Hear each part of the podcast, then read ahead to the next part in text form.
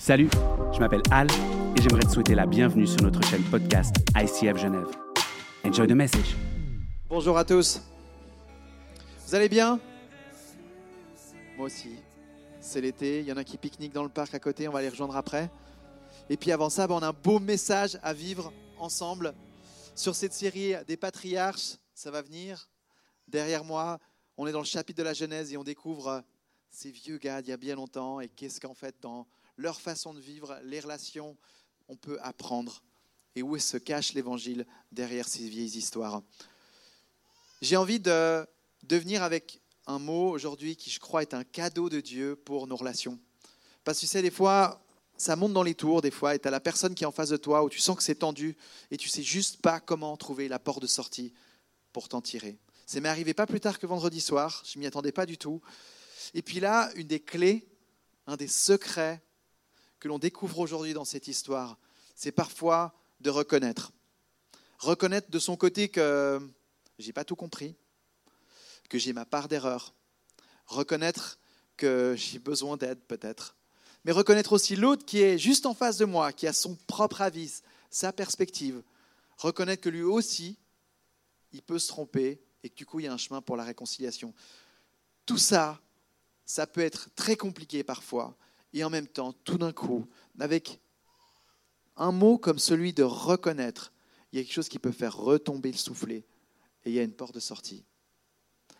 On va voir ça ensemble, on va voir que ce sujet, il touche de façon très large dans les relations. Je vais un petit peu naviguer, je sais qu'il y a peut-être un endroit où ça va taper dans le mille, euh, et je dis, ben, gloire à Dieu qui puisse euh, vraiment euh, venir te chercher là où c'est le plus important pour toi en ce moment, mais ça va partir dans plein de directions différentes. Et je vais commencer avec une direction, notamment en lien avec la question du pardon. C'est une histoire qui m'a beaucoup touché cette semaine, celle de Mohamedou, le Mauritanien. Vous avez entendu parler?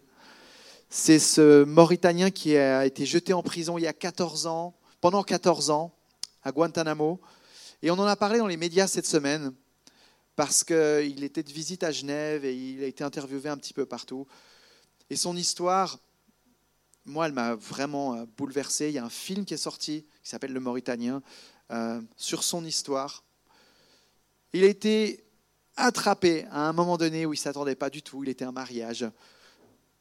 Les Américains l'ont emmené, ils l'ont mis dans une prison, leur prison à Guantanamo. Il a passé 14 ans là-bas. Il a eu absolument aucun jugement. Il n'y a eu aucun motif clair sur sa condamnation, si ce n'est qu'il était suspect. Et il a passé, 14 ans de sa vie dans une injustice totale jusqu'à qu'on reconnaisse que finalement, il n'y avait rien qui tenait. Et comment est-ce que tu fais pour gérer une réalité comme ça, jour après jour? Je vous propose d'écouter quelques extraits sonores d'un interview qu'il a donné qui m'a juste énormément bouleversé et on va, on va découvrir une clé ensemble là-dessus. Je crois que le pardon, euh, le fait que j'ai pardonné à tout le monde, m'a beaucoup aidé. Je n'ai pas décidé de pardonner après euh, ma libération, j'ai décidé de pardonner à tout le monde en prison. Au moment où les Américains m'ont dit que je ne serai jamais libre dans ma vie. 15 ans, je n'ai jamais vu le soleil lever ou coucher. Jamais. J'ai opté pour la réconciliation, j'ai opté pour la paix. J'ai même invité mes ex-geôliers, par exemple. Euh, monsieur Steve Wood, qui m'a visité à trois reprises en Mauritanie. Il est resté avec ma famille, il s'est réconcilié avec ma famille, et ma famille s'est réconciliée avec sa famille. C'est comme ça qu'on commence. On commence par un petit pas. Waouh, un petit pas. Qu'est-ce qui s'est passé avec notre ami Mohamedou? Il a reconnu, il a reconnu que pour être libre, il avait besoin de pardonner, avant même de savoir si un jour il allait être libre. Dans ce mot reconnaître, je crois qu'il y a une clé pour voir au-delà de la réalité parfois physique qui nous entoure. Voilà, il y a cette histoire, elle remue, elle est bouleversante. Maintenant, moi, je vous propose d'aller en écouter une autre celle de Judas et de Tamar. Genèse 38. On va lire une partie du chapitre, on ne va pas tout lire, je vais vous expliquer un petit peu le contexte de cette histoire.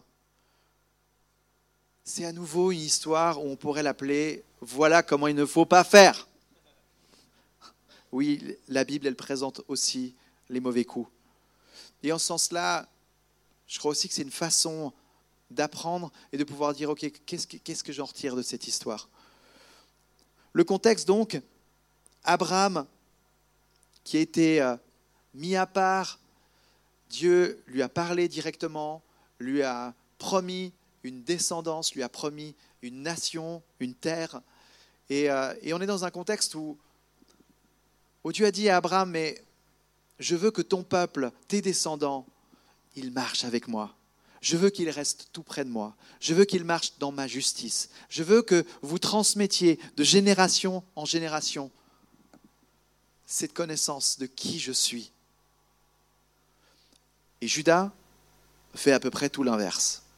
Genèse 38, on découvre qu'il choisit de quitter, de se séparer de sa famille, de ses proches, et il va se mélanger avec les autres populations. Il va trouver une femme, il va avoir trois fils. Et on apprend que ces fils ne sont pas de très bonne réputation. Le premier est très méchant. Il marie Tamar. C'est comme ça qu'on entre en contact avec Tamar. Et assez vite, il meurt. Il n'a pas eu le temps d'avoir des enfants. Et dans la coutume de l'époque, ben, ça devait être le frère d'après qui reprenait la femme de son aîné. Et donc, Onan se retrouve avec Tamar. Et Onan, il n'a pas tellement envie de, euh, de donner une descendance au nom de son frère. Alors il y a un petit peu de résistance, je vous la fais courte, mais lui aussi, il meurt. Et là, Jacob, qui est le père de ses trois fils, il voit qu'il y en a deux qui sont partis, il n'en reste plus qu'un. Et là, il se demande ce qu'il va faire. C'est là qu'on entre dans l'histoire que je vais vous lire, au verset 11. Et Judas, il dit à sa belle-fille Tamar à ce moment-là, il dit, bah, écoute, reste veuve chez ton père jusqu'à que mon fils Sheila, donc le troisième fils, soit grand. il disait cela parce qu'il avait peur que Sheila ne meure comme ses frères. Tamar s'en alla alors donc habiter chez son père. Bien des jours passèrent, et la fille de Shua, qui était la femme de Judas, mourut. Une fois consolé, Judas monta à Timna, vers ceux qui tondaient ses brebis. Il y monta avec son ami Ira, l'Adoulanite. On annonça à Tamar Ton beau-père monte à Timna pour tondre ses brebis. Alors elle retira ses habits de veuve, elle se couvrit d'un voile dont elle s'enveloppa, et elle s'assit à l'entrée de Énaïm, sur le chemin de Timna. Elle voyait bien en effet que Sheila était devenu grand et qu'elle ne lui était pas donnée en mariage. Judas la vit, la, prit pour une prostituée, et parce qu'elle avait couvert son visage. Il l'aborda sur le chemin et dit Laisse-moi avoir des relations avec toi. Il ignorait en effet que c'était sa belle-fille. Elle dit Que me donneras-tu pour cela? Il répondit Je t'enverrai un chevreau de mon troupeau. Elle dit Donne-moi un gage jusqu'à ce que tu me l'envoies. Il répondit, Quel gage te donnerai-je? Elle dit, Ton seau, cordon et le bâton que tu tiens. Il les lui donna. Puis il s'unit à elle, et elle tomba enceinte de lui. Elle se leva et s'en alla. Elle retira son voile et remit ses habits de veuve. Je vous lis la suite après, à partir du verset 24. Environ trois mois plus tard, on vint annoncer à Judas ta belle-fille Tamar s'est prostituée, et la voilà même enceinte à la suite de sa prostitution. Judas dit, faites-la sortir et qu'elle soit brûlée. Comme on l'amenait dehors, elle fit dire à son beau-père, C'est l'homme à qui ces objets appartiennent que je suis enceinte. Il ajouta, Reconnais donc à qui appartient ce seau, ce cordon et ce bâton.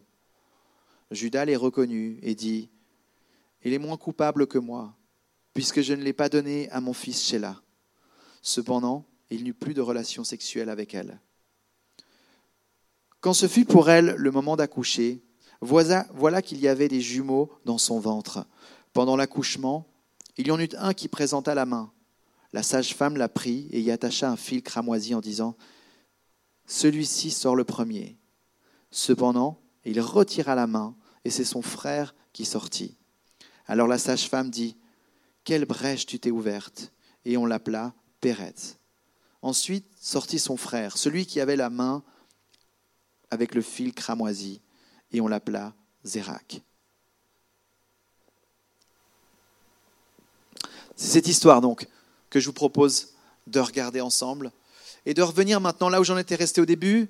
C'est ce verset 11, ce moment où Jacob, qu'est-ce qu'il fait? Il choisit de renvoyer Tamar chez elle. Normalement, même s'il n'avait pas d'autre fils, dans la coutume de l'époque, le beau-père ou le père du, euh, du, défunt, il devait prendre en main sa belle-fille, il devait la nourrir, il devait lui, euh, lui, pourvoir à tout ce dont elle avait besoin. Et là, on voit qu'il la renvoie. J'ai envie de, de, de, passer un petit peu de temps maintenant sur la réalité du contexte de la société euh, à l'époque, du statut, de ce que c'était une veuve et de comment est-ce que tu vis dans une situation comme celle-là. Dans toute société, que ce soit à l'époque ou aujourd'hui, il y a toujours des critères et des conditions qui te permettent de bien vivre, de financièrement d'en sortir, mais aussi d'être bien perçu et d'avoir une certaine réputation. À l'époque, pour une femme, les critères pour bien vivre et pour être bien perçue, c'était quoi? C'était d'avoir un mari et des enfants. Et lorsqu'une veuve sans mari, sans enfant, se retrouve renvoyée chez elle, j'aimerais vraiment insister là-dessus, elle se retrouve démunie, vulnérable, abandonnée. Jacob choisit d'abandonner Tamar. Je parlais de ce critère dans différentes sociétés. Aujourd'hui, c'est peut-être plus difficile à comprendre pour nous. Aujourd'hui, pour une femme, c'est quoi le critère qui lui permet de bien vivre, de s'en sortir financièrement, mais aussi d'être bien perçue C'est plus le même qu'à l'époque, c'est plus un mari et des enfants. Aujourd'hui, c'est l'éducation, le critère principal. Avec des papiers, avec une expérience professionnelle, tu vas pouvoir relativement facilement, en tout cas dans notre société ici en Suisse, trouver un job, gagner ta vie, finalement aussi être bien vu de ton entourage. Donc les choses, elles ont changé au travers des siècles et des époques. Mais il y a à chaque fois, il y a dans toute société des éléments qui font qu'aujourd'hui, si tu n'as pas d'éducation, on le sait, ça va être difficile. Ça va être difficile en termes de réputation, ça va être difficile aussi pour trouver un job et pour finalement avoir ce dont tu as besoin pour vivre.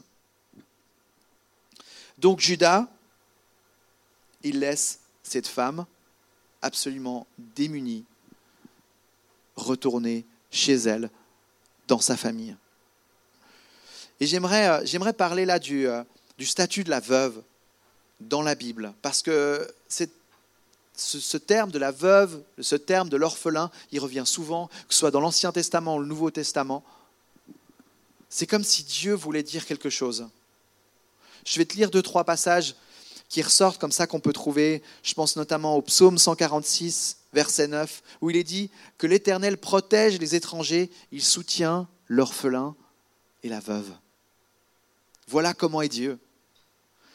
Voilà de quoi se soucie notre Dieu. Autre passage en Ésaïe 1,17 Apprenez à faire le bien, recherchez la justice, protégez l'opprimé, faites droit à l'orphelin et défendez la veuve. Autrement dit, quand tu recherches la justice, Dieu aimerait te mettre sur la piste de défendre ceux qui sont le plus vulnérables. C'est un sujet, l'injustice sociale, dont on ne parle pas tous les jours. C'est pour ça que j'ai envie de m'arrêter un petit moment, parce que ce texte nous fait vraiment une place pour nous poser la question.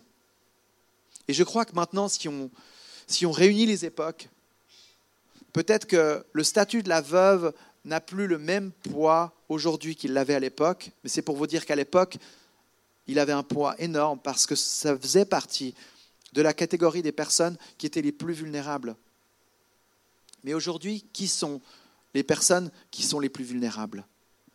Et au travers des époques, je crois que Dieu nous demande d'ouvrir les yeux, de regarder, de regarder les rapports et de se dire que finalement, si quelqu'un comme moi, j'ai les ressources, j'ai la marge, j'ai euh, de quoi vivre, j'ai le statut d'être reconnu. Encore que parfois quand je dis que je suis pasteur, c'est mal vu. Mais, mais si j'ai ces ressources-là, je crois que Dieu me demande de regarder à ceux qui ne l'ont pas et de me poser la question comment est-ce que je peux rétablir l'équilibre? Et j'avoue que ça fait plusieurs semaines maintenant que j'ai ce message dans la tête et j'ai cette, image de cet équilibre. C'est comme une balance. Et ça, ça appuie d'un côté, c'est confortable. Je regarde les questions que je me pose. C'est quoi le prochain truc que je vais m'acheter? Et je regarde tout d'un coup celui qui est à côté, celui qui n'a pas du tout les mêmes questions que moi, celui qui n'est pas du tout en train de se poser qui va gagner le Grand Prix du Canada cet après-midi? Et je me suis retrouvé ces dernières semaines, parce que j'avais ça en tête, parce que j'avais cette question dans le cœur, à croiser des gens dans la rue et à les regarder différemment. Je pense à Angelo, un Napolitain que j'ai découvert il y a deux semaines en arrière, en allant manger un sandwich avec mon fils sur un banc. Il s'est retrouvé à arriver au même moment sur le même banc. Je me suis dit, je fais quoi? Mais je me pose avec. Et alors? Je voyais bien qu'il avait qu'il n'avait pas de quoi dormir. Et on s'est assis avec, euh, avec Paul, mon fils, et on mangeait notre sandwich. Lui, il n'en avait pas. Puis on a commencé à discuter. Il parlait euh, italien. J'ai essayé de baragouiner, avec mon italien. J'ai pu juste simplement, en quelques minutes, entendre son contexte, m'intéresser à son histoire, connaître son nom. Et puis, euh, ben, à un moment donné, on a fini notre sandwich. Et avec Paul, on s'est levé, on est parti, on a salué. Là, il m'a dit T'as pas quelque chose à manger pour moi? Et normalement, quand quelqu'un me demande à manger, je ne lui donne pas de l'argent. Mais je vais avec lui, lui chercher à, lui chercher à manger. Et là, je suis allé vers le bancomat, j'ai retiré 50 balles. Et ce qui était assez dingue, c'est que j'ai mon fils à côté, il voit la scène, on parle ensemble, je lui dis ce que je pense, il me pose ses questions, on vit ça ensemble en fait. Et je reviens vers Angelo et je lui tends ce billet de 50 francs, il est content. Je lui souhaite bonne chance. Et puis, euh, on en reste là. Et à la fin de cette discussion, alors qu'on est en train de repartir vers l'église, j'ai Paul qui me dit, mais papa, il, peut faire quoi avec 50 francs? Et il regarde l'hôtel qui était juste à côté et il me dit, il peut dormir une nuit dans, dans cet hôtel? Et je dis, non, avec 50 francs ici, il ne peut pas dormir une nuit, c'est même pas assez. Mais alors il peut faire quoi? Et je lui dis, ben, peut-être qu'il peut se nourrir pendant une semaine à Genève, dans la rue. Peut-être que tu tiens une semaine, je ne sais même pas. Mais franchement, pas grand-chose. Et je voyais les questions que mon fils était en train de se poser. Et puis en même temps, moi, j'étais bien conscient que avec 50 balles, qu'est-ce que je ne rétablis pas l'équilibre? Mais je sais que ce genre de geste, ce genre de rencontre, cette façon de dire à l'autre finalement, tu comptes, tu es là, je te vois, je crois que c'est fondamental. Et quand je te parle de ce mot reconnaître comme un cadeau de Dieu, je crois qu'il est aussi là, dans ces moments de relation auxquels on est confronté et où tu dis, mais en fait, je, reconnais que là, il y a quelque chose à vivre. Je reconnais qu'il y a un moment où Dieu m'appelle à être présent et à, et à faire ma part. Et je te raconte cette histoire pas pour te dire que je fais ça tous les jours. C'est clairement pas le cas.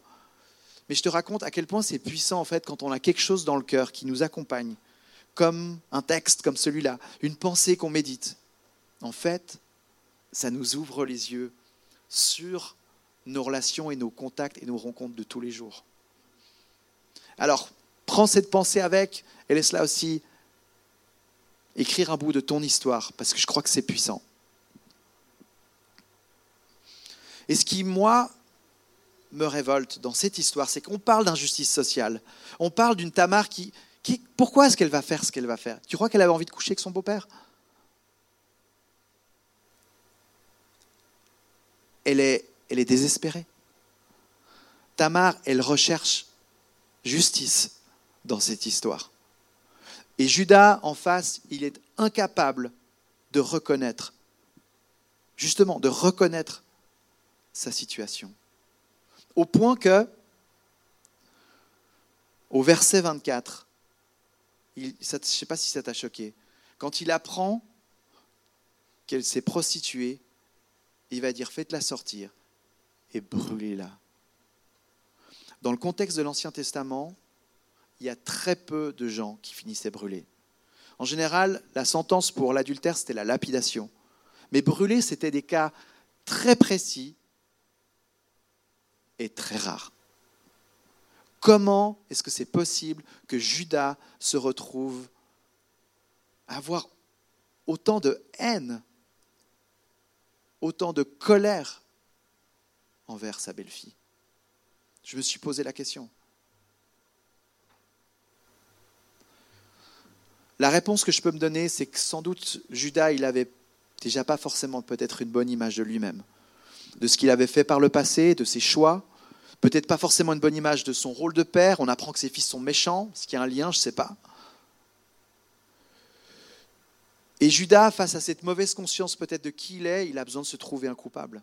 C'est souvent comme ça, dans la vie, dans nos vies. C'est finalement, on a besoin de se trouver une excuse. Et quand il voit que Tamar passe par deux de ses fils qui meurent, il se dit, mais c'est elle le problème. Simplement, ce n'est pas si facile à se l'avouer. Les preuves ne sont pas juste là comme ça, tangibles. Alors il préfère la renvoyer, mais il a, peur de la suite. Et je suis sûr qu'il n'est pas très à l'aise, parce qu'il connaît la loi de son époque. Et il sait qu'en la renvoyant, il fait quelque chose et on le voit dans la façon qu'il fait quelque chose de mal. On le voit dans la façon dont il répond à la fin. Donc, voilà, j'imagine un, Judas qui est là et qui n'est pas très à l'aise face à lui-même. Il a besoin de couvrir sa part d'erreur. Il est incapable de reconnaître et c'est souvent là. Quand on s'enferme sur soi-même, quand on ne veut pas admettre qu'il y a peut-être une part à remettre en question dans notre fonctionnement, ben, on ferme et on entre dans un tunnel et on voit plus ce qui se passe autour.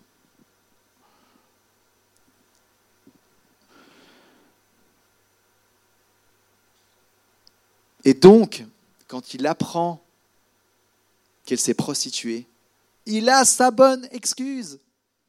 Mais, mais là, ça montre que c'est vraiment bien elle le problème. Et donc, il est prêt à la faire brûler. Ça va vite, hein un petit pas après l'autre. Et on se retrouve à pouvoir de façon aussi facile dire à sa belle-fille, tu mérites d'être brûlée. Moi, ça me, ça me bouleverse.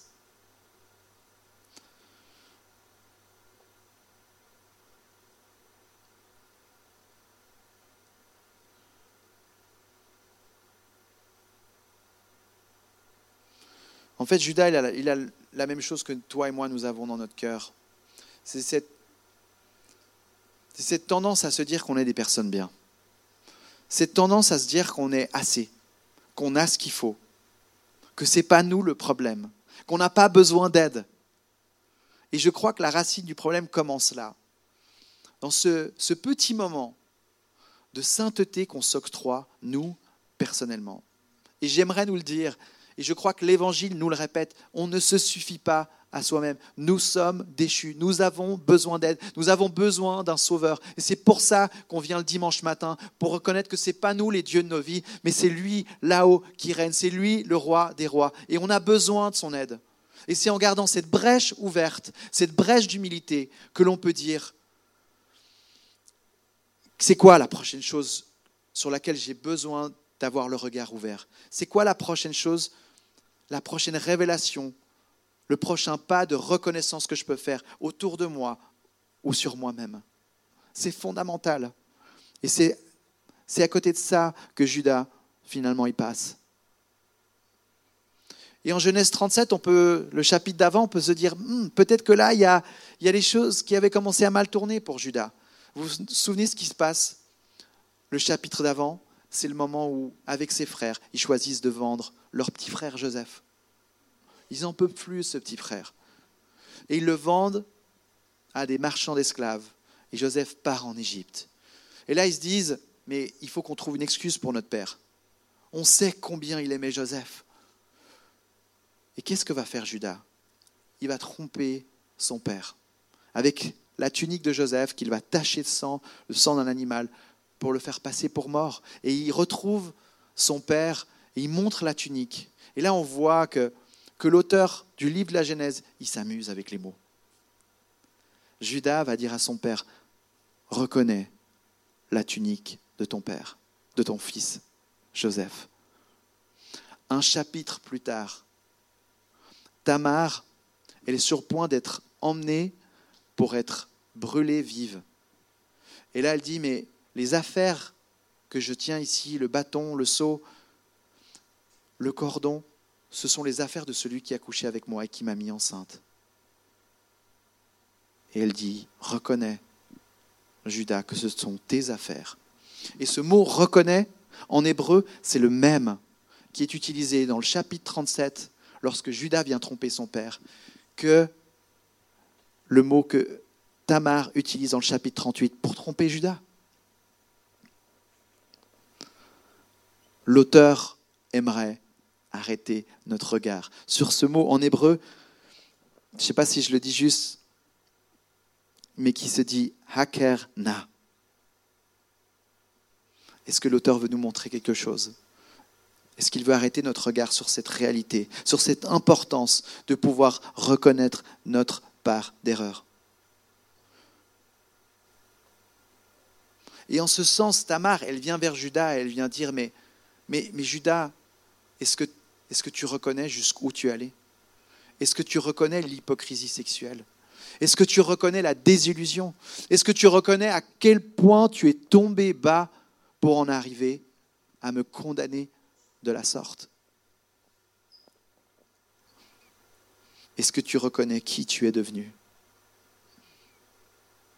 Et je crois que derrière cette réaction de Tamar se cache en fait la grâce de Dieu. Parce que, qu'est-ce que nous dit le texte? Il nous dit que Judas reconnaît. Il reconnaît que ce sont ses affaires. Et dans la suite, il va dire, mais en fait, c'est vrai. Mon erreur, mon péché d'injustice sociale est plus grand que ton erreur. Et d'une certaine manière, il va par ses fautes, il va couvrir les fautes de Tamar. Il va la rétablir.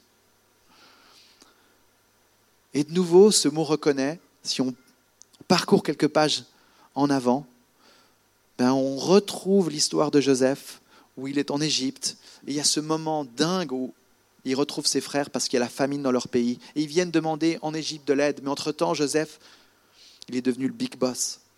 C'est lui qui gère les ressources du pays. Et il se retrouve face à ses frères. Et ses frères, ils ne le reconnaissent pas. Et là, on voit le parcours de Judas qu'il a accompli. Parce que Joseph va un petit peu s'amuser, il va leur dire, il est où votre père? Il est resté au pays. Allez le chercher. Ok, on va le chercher. Mais moi, je garde votre petit frère, là, Benjamin, en gage. Et là, les frères, ils disent, non, notre père Jacob va pas supporter va pas supporter qu'on revienne au pays sans Benjamin. Et là, Judas, il se dévoue et il dit, garde-moi, moi, pas Benjamin, moi. Moi, j'ai envie de croire que Judas, il a compris. Au travers de toute cette histoire, il a compris, il a reçu la révélation, la capacité de reconnaître. Et à ce moment-là, Joseph leur dit, mais vous ne me reconnaissez pas? Et à nouveau, le même mot hébreu qui est employé, Hakerna, vous ne me reconnaissez pas? Et ce mot, il est, il est au-delà de la capacité de, de reconnaître physiquement les choses. C'est une capacité de reconnaître intérieur aussi, un discernement, un discernement pour voir ce qu'il se passe. Moi, je crois que lorsqu'on garde cette brèche d'humilité ouverte, Dieu nous montre la, vraie réalité. Pas celle qui nous a emmenés dans une désillusion, mais la vraie réalité des enjeux qui se passent et nous rapproche de pouvoir finalement dire c'est vrai. C'est vrai, j'ai fait faux sur cette histoire. Je reconnais. Ce mot reconnaître, il est dans l'Évangile. Parce que je crois que c'est le premier pas de toi et moi qui nous sépare de Dieu, c'est ce qui nous rapproche de Dieu. C'est ce premier pas où finalement on reconnaît qu'on a besoin d'aide. Et c'est ce premier pas qui nous permet ce que finalement Judas offre à Tamar, mais ce que Jésus offre à nous, c'est-à-dire de nous couvrir de nos fautes. il y a ce, on sent qu'il y a ce jeu à la fin aussi du chapitre 38 où on voit Tamar qui donne naissance à ses enfants et on comprend parce que ces noms d'enfants, Judas, Tamar, ils vont être cités dans la généalogie de Jésus dans Matthieu 1. Toute cette équipe-là, est citée comme pour dire, hé, ces gars-là, ils font partie de la lignée de Jésus, de celui qui doit venir, de celui qui vient couvrir nos fautes, de celui qui nous prend dans les bras. Pour chacun qui est prêt à reconnaître sa part, pour chacun qui est prêt à reconnaître qu'il a besoin d'aide. Oui, dans ce mot, je crois qu'il y a une aide merveilleuse pour vivre nos relations, pour trouver la porte de sortie quand on imagine qu'il n'y en a plus. Et en même temps, je crois qu'il y a une clé pour goûter à l'Évangile et finalement s'approcher de Dieu. Je crois que lorsqu'on reconnaît, c'est à ce moment-là qu'on sent les bras de Dieu qui nous entourent. Je crois que c'est quand, on reconnaît que l'on est spirituellement éveillé. Lorsqu'on reconnaît qu'on est faible, on est spirituellement fort. Il y a tellement de choses spirituellement qui se jouent dans cette humilité-là. Et c'est le message d'aujourd'hui. J'aimerais inviter la benne à venir pour, euh, pour chanter un chant ensemble et pour euh, te laisser quelques instants avec euh, ces différentes choses par lesquelles on est passé, faire le scan peut-être de, ta réalité relationnelle aujourd'hui, où, où est-ce que c'est tendu, où est-ce qu'il y a des, des pas à faire mais j'aimerais aussi laisser la place aujourd'hui pour, euh, pour finalement s'approcher de Dieu. Peut-être que c'est la première fois que tu, tu entends parler d'une possibilité de vivre une intimité avec Dieu de cette façon. Et j'aimerais te dire, il y a la place pour toi dans les bras de Dieu.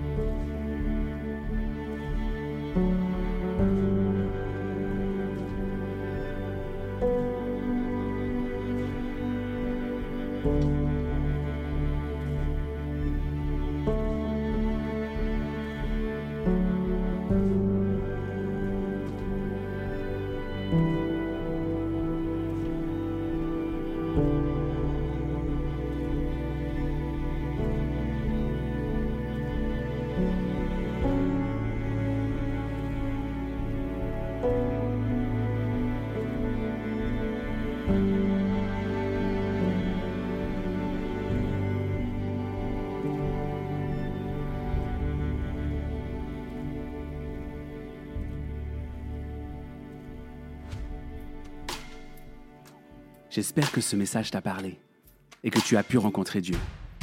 Si tu as plus de questions et tu aimerais en savoir plus sur notre Église, viens nous rencontrer directement à ICF Genève. À bientôt!